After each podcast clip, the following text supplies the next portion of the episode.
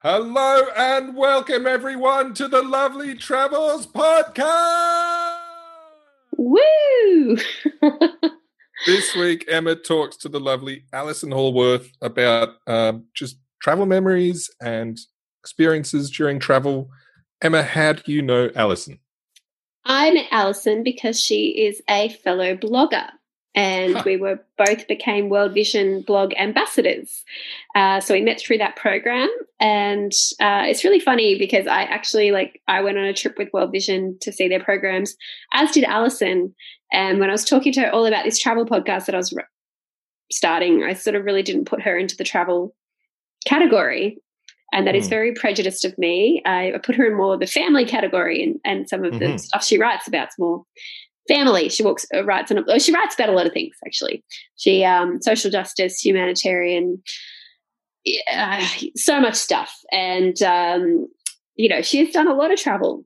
And so I checked my prejudice at the door, got her on the podcast, and um, as is the name of her her blog, talking frankly, we spoke very frankly about many things. That sounds good. I enjoy frank talks. Yeah, that was really great. And she look, we were super open about mental health as well, which was really awesome to get that topic um, brought up uh, mm. because that is one of the aims of this podcast. So we do talk about things, all things travel and adventure, but we're also raising awareness for mental health uh, and contributing to a mentally healthier world. So we're doing our best. We are. So there we go. Um, yeah. Enjoy, guys. Yeah, I, I think you could say that with less of a question mark in it. enjoy, guys. okay, no, everyone enjoy the episode. It's a good one. Um, and we'll see you at the end.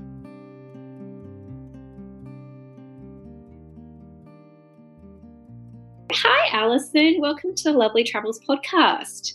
Hey, Em. How are you today? I'm very well. I'm very well. I'm so excited to have you on, and I'm gonna I'm gonna be um, honest. Uh, so, told Alison, lovely Alison, who's going to introduce herself soon, um, about my podcast, and she was full of cracking ideas, as she always is. But I'm, I'm not going to lie, I didn't think of you as to be one of my first guests, uh, which is very judgmental and rude of me because um, you don't do as much travel now as you used to. No, I mean, look, that's just that's just getting older and having children and things like that. And it's not that my travel days are over by by um, a- any stretch, but um, yeah, once you start having children. Also, I'm married to a Brit, which means that um, our last trip ended up being back to the UK, which of course is um, always lovely, but visiting family is a little bit different from jaunting. Yeah. Imagine. So 100%. So uh, naughty slap on the wrist for me for being very travel, yeah. travel, um, what do you call it? Prejudice. I was like, oh, if you're not gallivanting around the world, you're not even a traveler. But um, yeah. uh, you know, people travel at different stages of their life, and uh, yes, as you say, it doesn't mean just because you're not traveling. And we have known each other for uh, it's at least four or five years, five years, I'd say now. Well, when yeah, I went yes. to Uganda, so six, six years. So six years, yeah, yeah, yeah. And I've been to India since then. So I know, exactly. And that clicked to me later. So just very rude and judgmental. So anyway, Alison, please tell me a bit about, you know, ask that real existential crisis, who are you question. Who are you? Well, one of the things I was, I'm Alison Hallworth, um, and I um, came. You and I became friends when um, we met, and I think Pro Blogger, which is because I write a blog mm. called Talking Frankly, which is about everything from housework to human rights. Um, I also do some mentoring, some writing. Um, I work in the digital uh, marketing space. Um, I'm a mother of two girls, um, married to said Brit, as I said before. Um, and but most of all, I always like to say that I identify as human um, yes. because it is the one thing the one thing that links us all on this planet, very much so. Um, doesn't matter. I mean, it is the one thing. There is no other thing. So um, that's that's where I like to start. And you are a connector, and uh, you very much bring people together. And uh, yeah, you and I connected because um, then we went to the we saw each other at the Pro Blogger Day, but we also saw each other the Blogger Day for World Vision. Yes. So both were World Vision blog ambassadors, and uh, we're probably both the most outspoken in the room. So every time there was a thing, I'd be like, "Well, I have a comment. I have a comment. Well, and I, I'm going to say something." yeah, and I think it's fair to say, Emma, that we both suffer from the same affliction, which is that we genuinely like people, which um, means that we don't have to fake that. Which, yeah, which I actually think. I think when you're younger, you kind of think that um, it's a bit weird, but as you get older, you just start to realise that you know that that's the fun bit, the people. So. Yeah, and so you have a British husband, but you're based in Sydney. Yes. How did you two meet then? Um, it's so cliched. Okay, so um, I briefly lived in Sydney when I was young, but um, I'm not really from here. And um, I had been living in Gympie, of all places.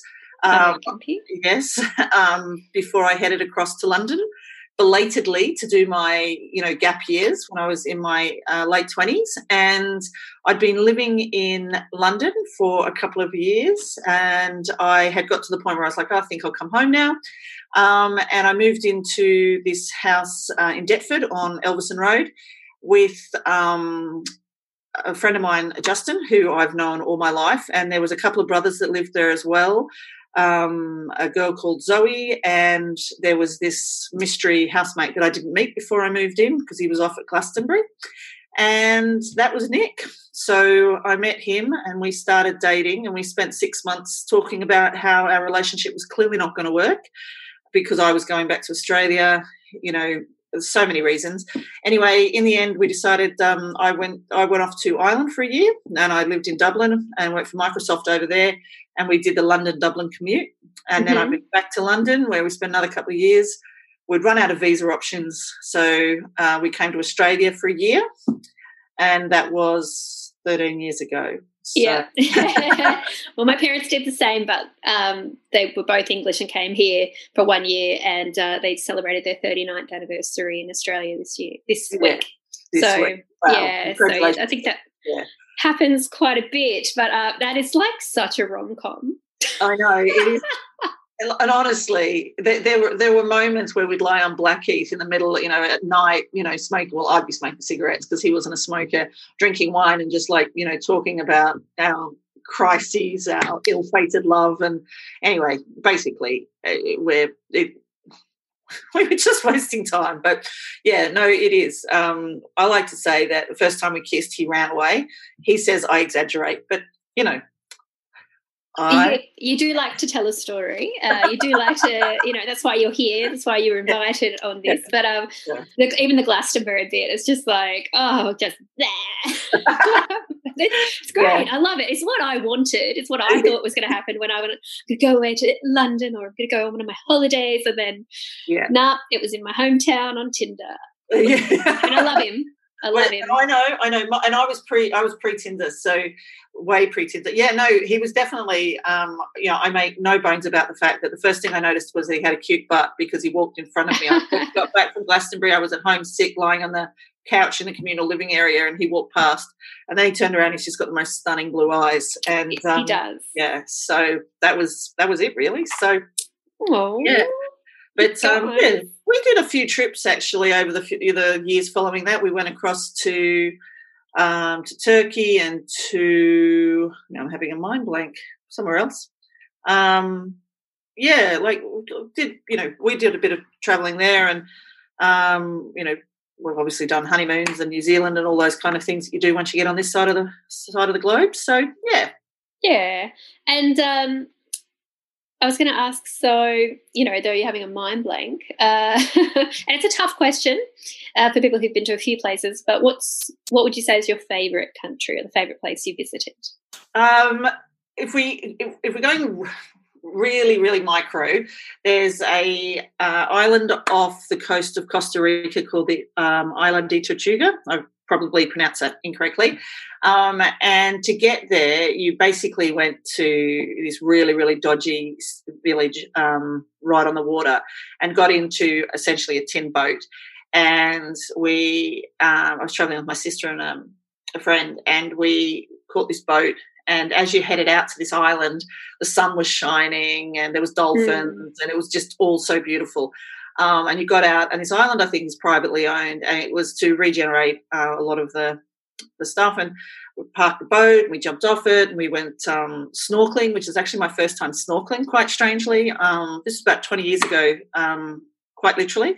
And um, just swimming and with these big manta rays that were the size of a oh. Volkswagen, and there were these big uh, and, um, turtles that were nesting on this island, and it was just absolutely. But the thing about it was that um, there was no um, commerce on the island at all. Any waste you took there, you brought back. You, you know, the, the right, right from, you know, you're pooping and peeing down to your lunch kind of thing and it was so peaceful. Like it was just this small piece of paradise. Um, and then the funny thing was, we ended up all overstaying our welcome all the people on the boat. And as we were coming back, it was like hitting the waves. There was no dolphins. You could come in, you could see all the landslides. It was like, yeah, you'd kind of walk towards fairy tale and then back towards reality. But it was just mm. the most mm. perfect day. It was really beautiful.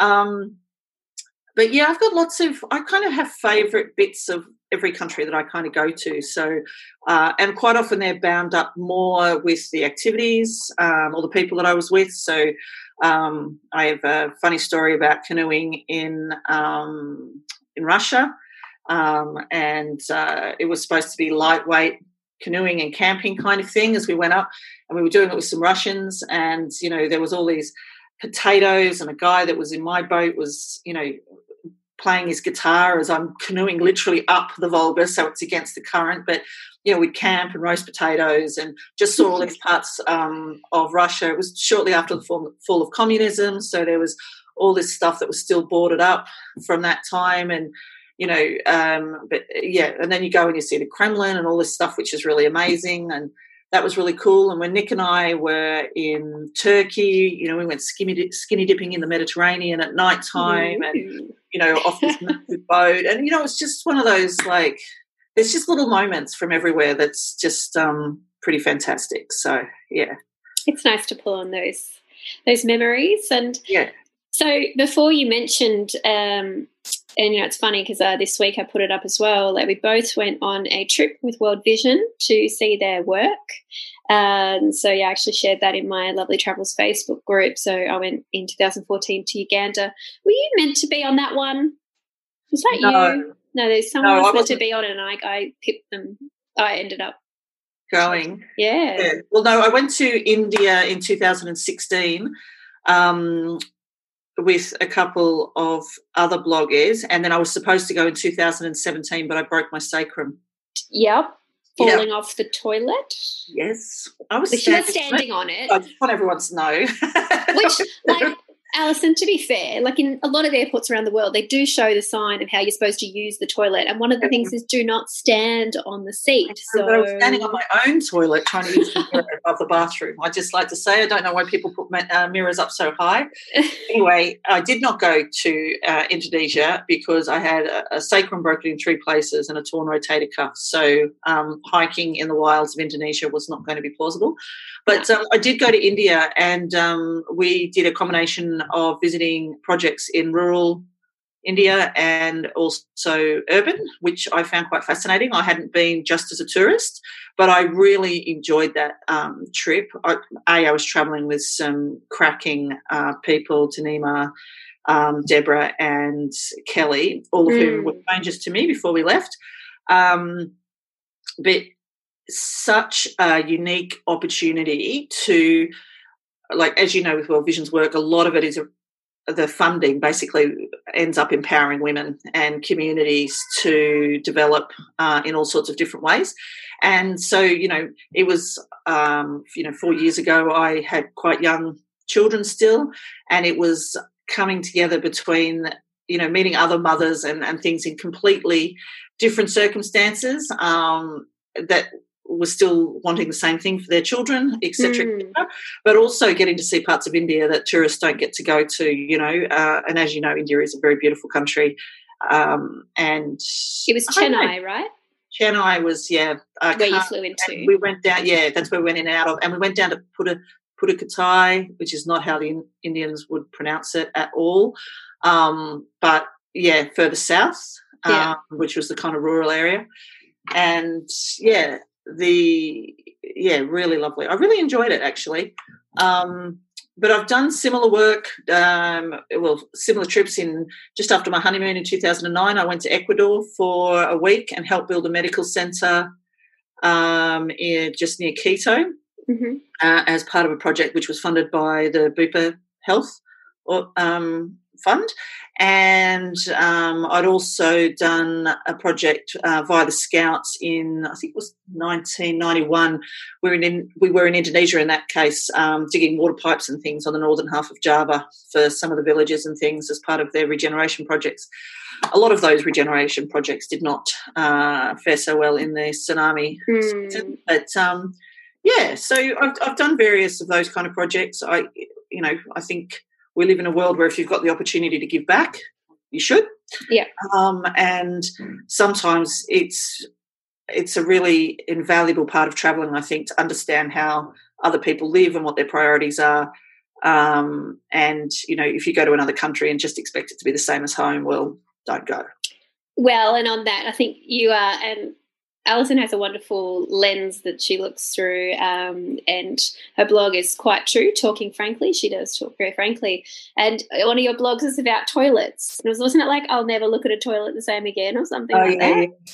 Yeah, well, that, that, was fascinating because I mean, you, you, think of toilets as just somewhere to put poop, but you know, when you actually look at them in the context of uh, they were installing them in various places, but particularly the urban slums of Chennai, uh, they had been affected very badly by those floods in the mm. in the year before 2015 floods. Um, and from a safety and dignity perspective, you know, young girls and things were having to go down to the river to perform their ablutions and things like that. Of course, you would wait till it was dark, which meant that it was unsafe. So, you know, you build blocks of four toilets, you give people the responsibility of looking after them. You've all of a sudden, you've been, you know, your hygiene, your sanitation, dignity, it improves education outcomes, health outcomes, employment outcomes. Like it's just, yeah, a toilet Take is not for granted.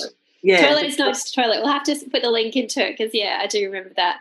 Yeah. Um, no, that was really great. And um, I think the difference with the, our trips to some other trips, um, we were there very much there in an observational capacity. And we were there as ambassadors. So um, our work on those trips was to observe the community, to meet with the people who are who are receiving the benefit, and uh, the people who are doing the work. And I think the thing that I always take away from my World Vision trips, I've been fortunate to go to a few of their projects, is the staff on the ground are so dedicated. They, I mean, there's volunteers as well, local community volunteers that help to extend the programs, but there are staff who work at the um, community level and at their sort of office level, and they just give their all, and they just love love these communities, and I just that always just just melted my heart. Yeah, well, I've always found it quite fascinating. In 2000, I was lucky enough to go to Taiwan, and I was representing um, I was there as a youth leader um, in a service organisation, and they were looking uh, women volunteer. So it was kind of all female, but it was women in leadership positions in volunteer organisations, and we were discussing the issues that were affecting young women in the Australasia area. Now, obviously, you think of most of the countries in the Australasian area. There, we and up with Singapore, New Zealand, and Australia, obviously first world countries. Um, the rest, you know, fall very heavily into developing nation and the issues affecting a lot of the young girls at the time were things like uh, honor killings, um, acid burn, mm. child marriage, starvation. You know, and in first world countries, we're lucky enough to, by and large, be in a position where we can really focus on our mental health. And you know, so we had things like drugs and self esteem and all that, all those kind of things. But the thing that really fascinated me is some of these girls, are, you know, in terms of trying to, um, you know, comprehend their lack of choice, they found it really hard to comprehend the amount of choice that I had. You know, mm-hmm. I was there, I, I, didn't have to ask my dad's permission, I didn't have to ask him. Um, if um, I could cut my hair. I lived with my boyfriend. Um, you know, I'd been traveling for three months, etc., etc. And then they, they, are there because of the permission of parents, um, mm. generally fathers or husbands. But there was one girl that I met there on that trip. The, um, she had actually got not just her husband or her then fiance became husband and his family to forfeit the dowry so um, they could vaccinate the village, her her village.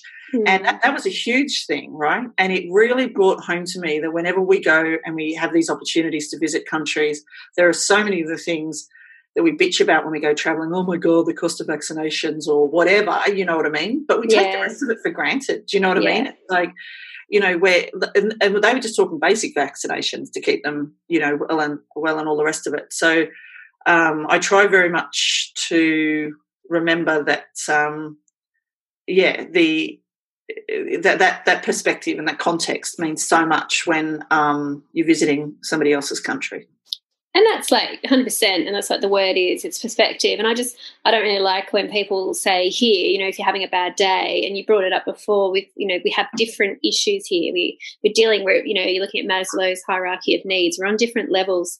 And i saw that when i went to tanzania to visit my sponsored child. It's like he doesn't want a flat screen tv on the wall. They don't need cars. You like getting a car there is really difficult. We're in the maasai tribe in the desert.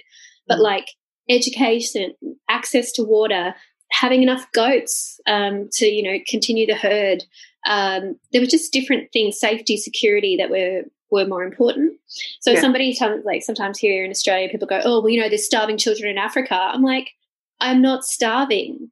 Yeah, I can't understand that. You need to put in a bit of perspective. So please don't guilt trip me. I'm very well aware of the challenges around the world, but I live in my sphere and I'm dealing with my I have to I have to live in this space. I can't live with that lens all the time. I, you have to take that lens when you go there and put things into perspective. But when I come home, we have to deal with the issues that we face here. So, um, you know, culture, context, it's complex. That's why yeah. the work is so challenging in development. To, to you can't just roll out one solution and it's it's different. I mean, it's even just you know people say Australia and America are so alike, for instance, and I always find that quite fascinating because, um, and obviously the gun culture is the big difference, right? Um, is I just we just don't deal with people carrying guns here in Australia, right? It just doesn't happen, okay?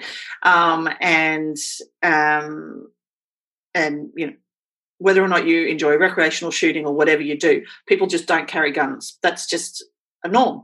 So, and so that's just even to first world countries, so to speak. But I know that when we were traveling through Central America, and I think I've told you this story previously, Emma, um, we were crossing from one of the borders and we'd had to pay our fees and get ourselves, um, you know, just across the border. So you kind of paid, you had to cross on a bridge or whatever. And you know, we'd been upsold kind of thing, um, you know, as gullible tourists. Even though my sister speaks, I was traveling with my sister still, and you know, uh, she speaks fluent Spanish and um, and and all the rest of it. But you know, she negotiated. We got on these things, and we crossed the border. Anyway, I turned around, and uh, as you know, I'm quite tall. Um, my sister has not been blessed with the same genes. She's quite short, and uh, which is very non-threatening when you're meeting children all the way through Central America. Yeah, point out. So that worked out very nicely for us as we as we jaunted.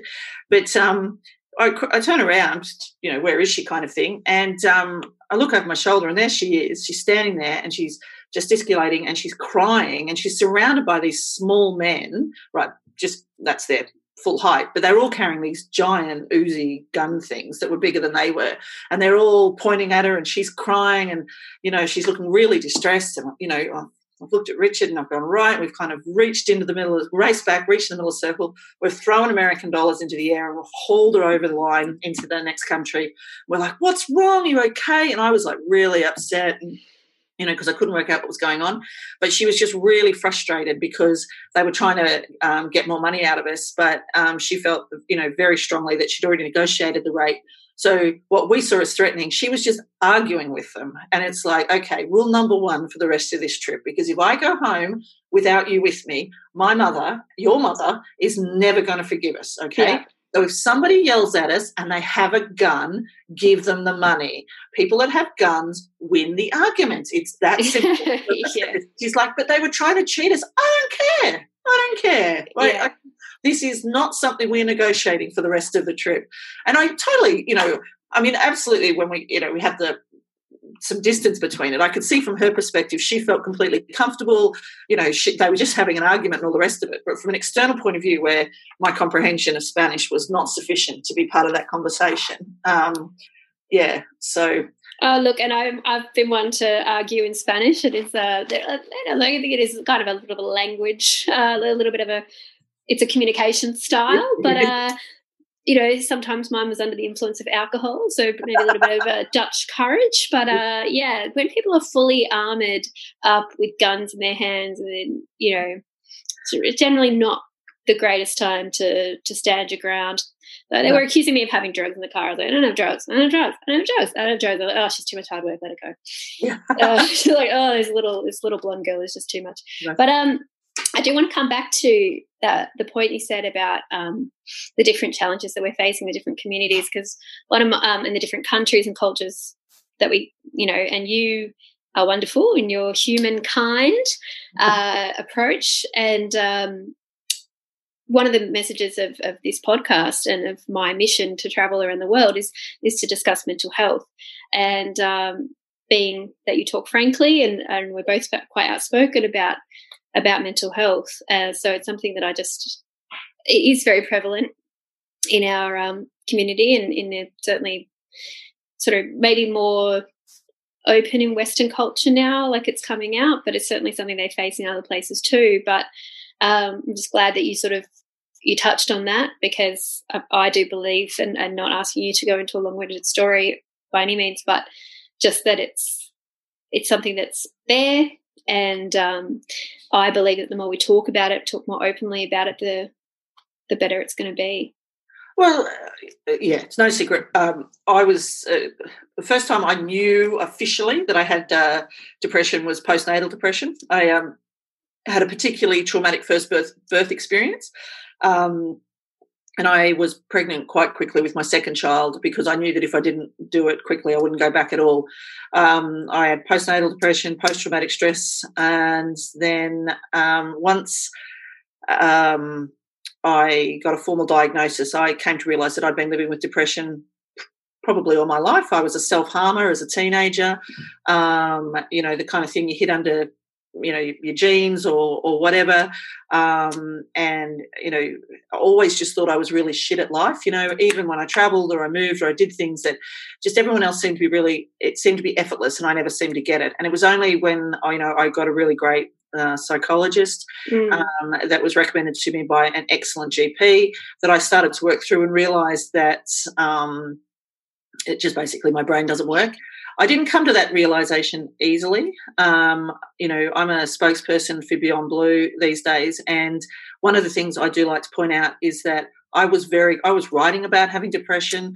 I was happy to talk about it. And part of the reason I was happy to talk about it is the moment I started talking about it on my blog, on my Facebook page, a number of people that came out had suffered in silence mm. with either postnatal depression, regular depression, all manners of it, anxiety, etc. Never felt they could say anything because people didn't understand. Um, and um, but it it took a. I, I had a really um, I had a suicidal year in 2017, and um, that was my turning point. That was when I accepted that taking myself off my medication and things like that was not going to be a good plan for the future. And I'm very conscious of it now. And, and look, you know, everyone's journey on these things is different. God, I use the word journey. You'll have to cut me off your next pod, podcast. No, um, no, I, am a, I'm a big. We're on a journey on this podcast, so I, I, am that person. Oh my God, but um, that that reaching rock bottom there for me was the turning point for me.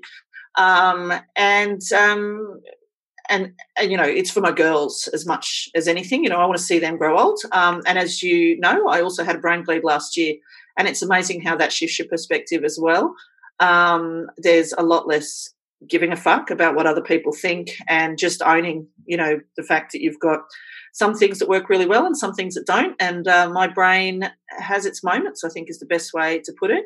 But the really interesting thing i find when traveling is that um, uh, it's you know even when I was in India, just speaking to some of the people that helped us, um, you know, the World Vision guys, you know, they were just talking about, um, you know, becoming parents and things like that had been really hard for them because, particularly working with some of the World Vision stuff, um, and you know, being really proactive about female empowerment and things like that was really breaking with some of the traditional mindsets yeah. that had been in existence, and it could be actually quite a lonely place to work for um, a, what, a progressive organisation, um, and they were very conscious that they were trying to parent their, their own daughters in ways that gave them a lot more choices and things like that.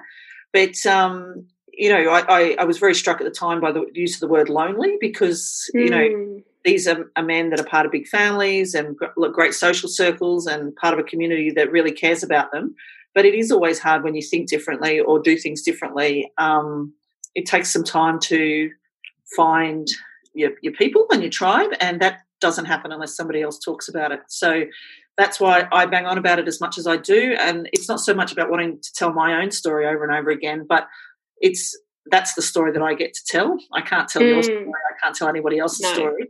But if every time I tell the story, I have had emails from people, literally old friends in the UK, you know, all over over the world that have reached out and said, "I really appreciate you sharing your story because it's made it possible for me to to tell mine." So yeah. yeah. and we are we're talking about it this from an experiential point of view, and um, I will put at the end of the show, and I always put it. I will be putting it in the show notes too. That if you if you need help, please reach out. Lifeline. Yep. Um, but you know, yeah, we talk from places of experience, and I think for me, travel um, has is is kind of my happy place, and not that I'm not happy other places, but I guess it's where I'm most comfortable in me. And um, you know, I, I the year I moved to the UK, and I, I it was the year after I'd sort of had my depression first time, and I was like, I don't need these meds anymore. I'm having a great time. Um, don't do that. Um, talk to a doctor. Really Possibly, it, it, doesn't work. talk to a doctor. We are not going to talk about medication. That is certainly that's a doctor conversation. Yeah. But really, uh, prescribing yourself on and off is, is not a great idea. But but I felt I feel great because maybe because when I'm traveling, I feel connected. I feel connected to culture. I feel connected to places. I'm inspired by new things. And yeah, it is interesting. Uh, I, I, want to explore it more, like going to places like India and uh, knowing friends who there who, yeah, definitely would have experience of, of mental health and mental illness, but talking about it in a society, talking about it in the community. And these are some of my friends are in very kind of cosmopolitan places, but it is still super taboo and um, very hard to understand. Um, so there's a lot of other layers that go on it. So the fact that yeah. there is help, um, you know, I want to make people aware where I am that there's help and that was that was the turning point in my journey always is, is when I asked for help. Yeah. Well, I, I would say very the, the, last 20 years have uh, really been the first two decades that we've talked about it with any seriousness in Australia. Um, I mean, as it's a generational thing, partly. Um, you know, um, it, it's an understanding that you know trauma is a complex and um, shifting beast depending on you know people's circumstances um, and all those kind of things. But I also think the really interesting thing about travel, and I think this is um, something you don't realize until after you've traveled quite a bit. I mean, I traveled, started traveling when I was about 17, and um, and I was very lucky in my early big trips to be traveling um, basically with groups of friends. And it was you know through the scouts association um, you know there was these trips to russia and and you know mexico and a few others you know. So there, i was doing my own travel around that. But it was the travel that i started to do on my own where i realized that if i was going somewhere else and i didn't know anyone i could just be me. Mm. i didn't need to be the me that other people thought or needed or expected me to be. I didn't i didn't come with you know 20 years of being somebody else's brother, sister, or friend. I was just there. And, you know, um, I still remember when I'd been living in England, probably about 18 months, so probably shortly before I met Nick, I was just talking to somebody and just saying, oh, you know, so hot headed and all the rest of it, you know. And she's like, I just find that extraordinary, Alison. She said, You're one of the most cheerful people I know. I've never seen you mm-hmm. lose your temper. But yet, my kind of worldview of myself was, you know, kind of shaped by, you know, my early 20s when I had been a hothead and I, all, all through my teenage years, you know, I very temperamental and, you know, but you, you learn and evolve and all of a sudden you realize that actually you are quite a cheery person or quite optimistic or you know kindness is not weakness or any of those things because you're not shaped by other people's expectations. And i actually think that's where travel allows you to develop and grow as a person because you're not trying to hide behind a veneer you're not nobody cares what your qualifications are you know all they want to know is what are you doing today? What are you doing tomorrow? And can they come along for the ride? You know yeah. it's all sunsets and experiences. It's you know um, I mean, how often do we go and walk into our local churches here and just look up at the stained glass and go, wow? But yet we go over the seas and we can spend an entire day walking in and out of buildings going, wow, um, and just really exploring and really enjoying art for art's sake, you know, not because we're a pretentious wanker or we've been forced into it by a friend. You know, we can have opinions, we can explore ideas, we can see how other people live, what they value, all those kind of things. And I think that that's why you know travel becomes your happy place because you get to be just Emma, like yeah. just Emma, you know. Um, you know, and I would also frankly say that anybody that travels anywhere and comes back exactly the same, what were you doing? You know what I mean? Because um, you obviously weren't immersing yourself in the country well, look, and even if people go and decide it's like not their thing, and like they, um, and and look, we we do we are talking about travel overseas, but certainly travel uh, domestically and traveling just to see because you know though Australia is a massive country, a massive country, and like although we don't vary quite as dramatically as like say the UK, where like you can go a county and the accent changes and some of the norms change and some of their habits and they've got all the little recipes and stuff. Um, you know, Melbourne to Sydney to Brisbane may seem on the surface quite similar, but they're, not. I know I've been fortunate to live in different cities across Australia, and we have our own experiences with our own ways of doing things, and that's that's wonderful to experience too. And just it's all different worldviews, and um, oh, definitely. I mean, you can even tell Queens. You know, I mean, my I'm hey, hey, hey. I was like, oh no, we're both Queensland. I was born in Queensland. My mother's a my mother's a Darlington, a Brisbane boy. Um, obviously, my older brother was born on Manus Island. Various other siblings were born in Darwin, Canberra, and Sydney. Um, and you know, we we lived all about. And you know, but it is accents. Um, you know, accents differ from state to state around here, and you know, weather and all those kind of stuff. But no, look, I, I moved from Canberra to Brisbane. From Brisbane, like this is as an adult. Um, Canberra to Brisbane, Brisbane to Gympie. I thought I was a country girl I'm not. Um, Gympie to London, London to Dublin, Dublin to London, you know, and then back over here to Sydney. And um, you know, everywhere I've lived, you know, I've got I've got a fondness for everywhere I've ever lived, you know, kind of thing. But um, there are some places that are more you than others, and and the thing is, is I'm a city girl. You know what I mean? I love to visit the country. I love to go up into the mountains. I like to go to the beach. I like to, you know, I like to explore. I've been caving. I've been I've canoed down the Murray. I've you know um, I've visited every state um, of Australia, every territory. Um, and I love something about all of them, kind of thing. But um, there is no way, it doesn't matter how much I love visiting friends in Parkes or going to the wineries in Orange, there's no way this city girl can ever live in the country again as any permanence. Do you know what I mean? Uh, if even when I go to the UK, my in laws live in a little um, area called Shropshire up on the Welsh border. Shropshire? How wonderful. Yeah, south of uh, Manchester and it's a country town. There's no way, you know, um, if we moved back to the UK, we'd have to live in a city, a biggish city, because Nick and I are city people, and it's it's just the way it is. it's, we like the noise, we like the access, we like, um, and you know, and that's that's kind of our happy place. So, yeah, it's all about finding those yeah finding your finding your happy place wherever it is however it is well thank you so much you've uh, given me the reminder to check my prejudice at the door and uh, you know just don't take you know maybe like remember that people are whole and uh, you have a history and a life before the time i met you and ridiculous because even the fact that you you've traveled in the time that i've known you so oh, and you're a wonderful wonderful no. talker Thank so, you very much. Thank you very much eh, for inviting me to be part of this. It's got me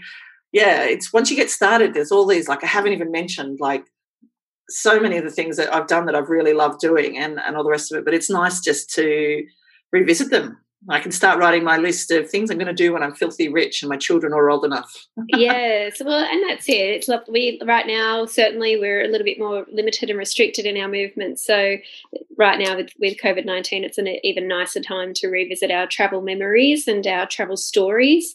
Um, but yeah, to to also be able to stay connected despite yeah. we are physically distant.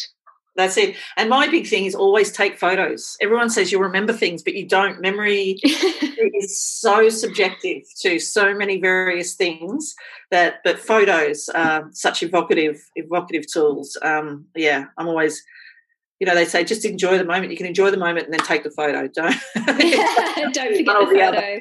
I love it when people always say to me, like when I'm about to go on a trip, they're always like, Emma, don't forget to take photos. I'm like, seriously? Have you seen my Instagram?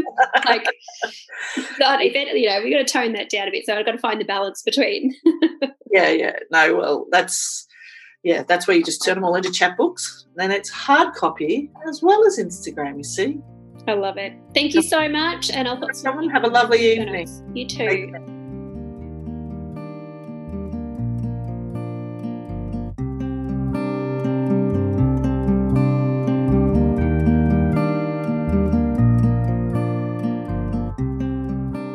Okay, thanks for listening this far, everyone, and thank you, Emma, for getting Alison on the podcast and um, uh, having this great chat to her. Yeah, thoroughly enjoyed it. She's a good talker. She's a good t- talkie. So um, it was great having her here. Yeah, hundred percent. And um, if you enjoyed what you listened to and you want to listen to more, um, you can find us on Spotify, iTunes, Podigy, um, and other podcast aggregating sites. Yeah, make sure you subscribe, rate, and review. Uh, that helps us to know that you're liking it, but also to help other listeners to find us. 100%. And if you want to join in the conversation and um, get in touch with us, you can do so on info at lovelytravels.com. That's lovely with two L's. And uh, visit the website, lovelytravels.com. Um, Instagram, we're all over the Instagrams at Lovely Travels. Uh, and we have an amazing Facebook group filled with beautiful people uh, just chatting about travel and sharing some memories there. Yeah. Uh, so visit us there. Lovely Travels Facebook group. Thanks, guys. Tune in next week, and uh, we look forward to talking to you again. That's right. See you then. Bye.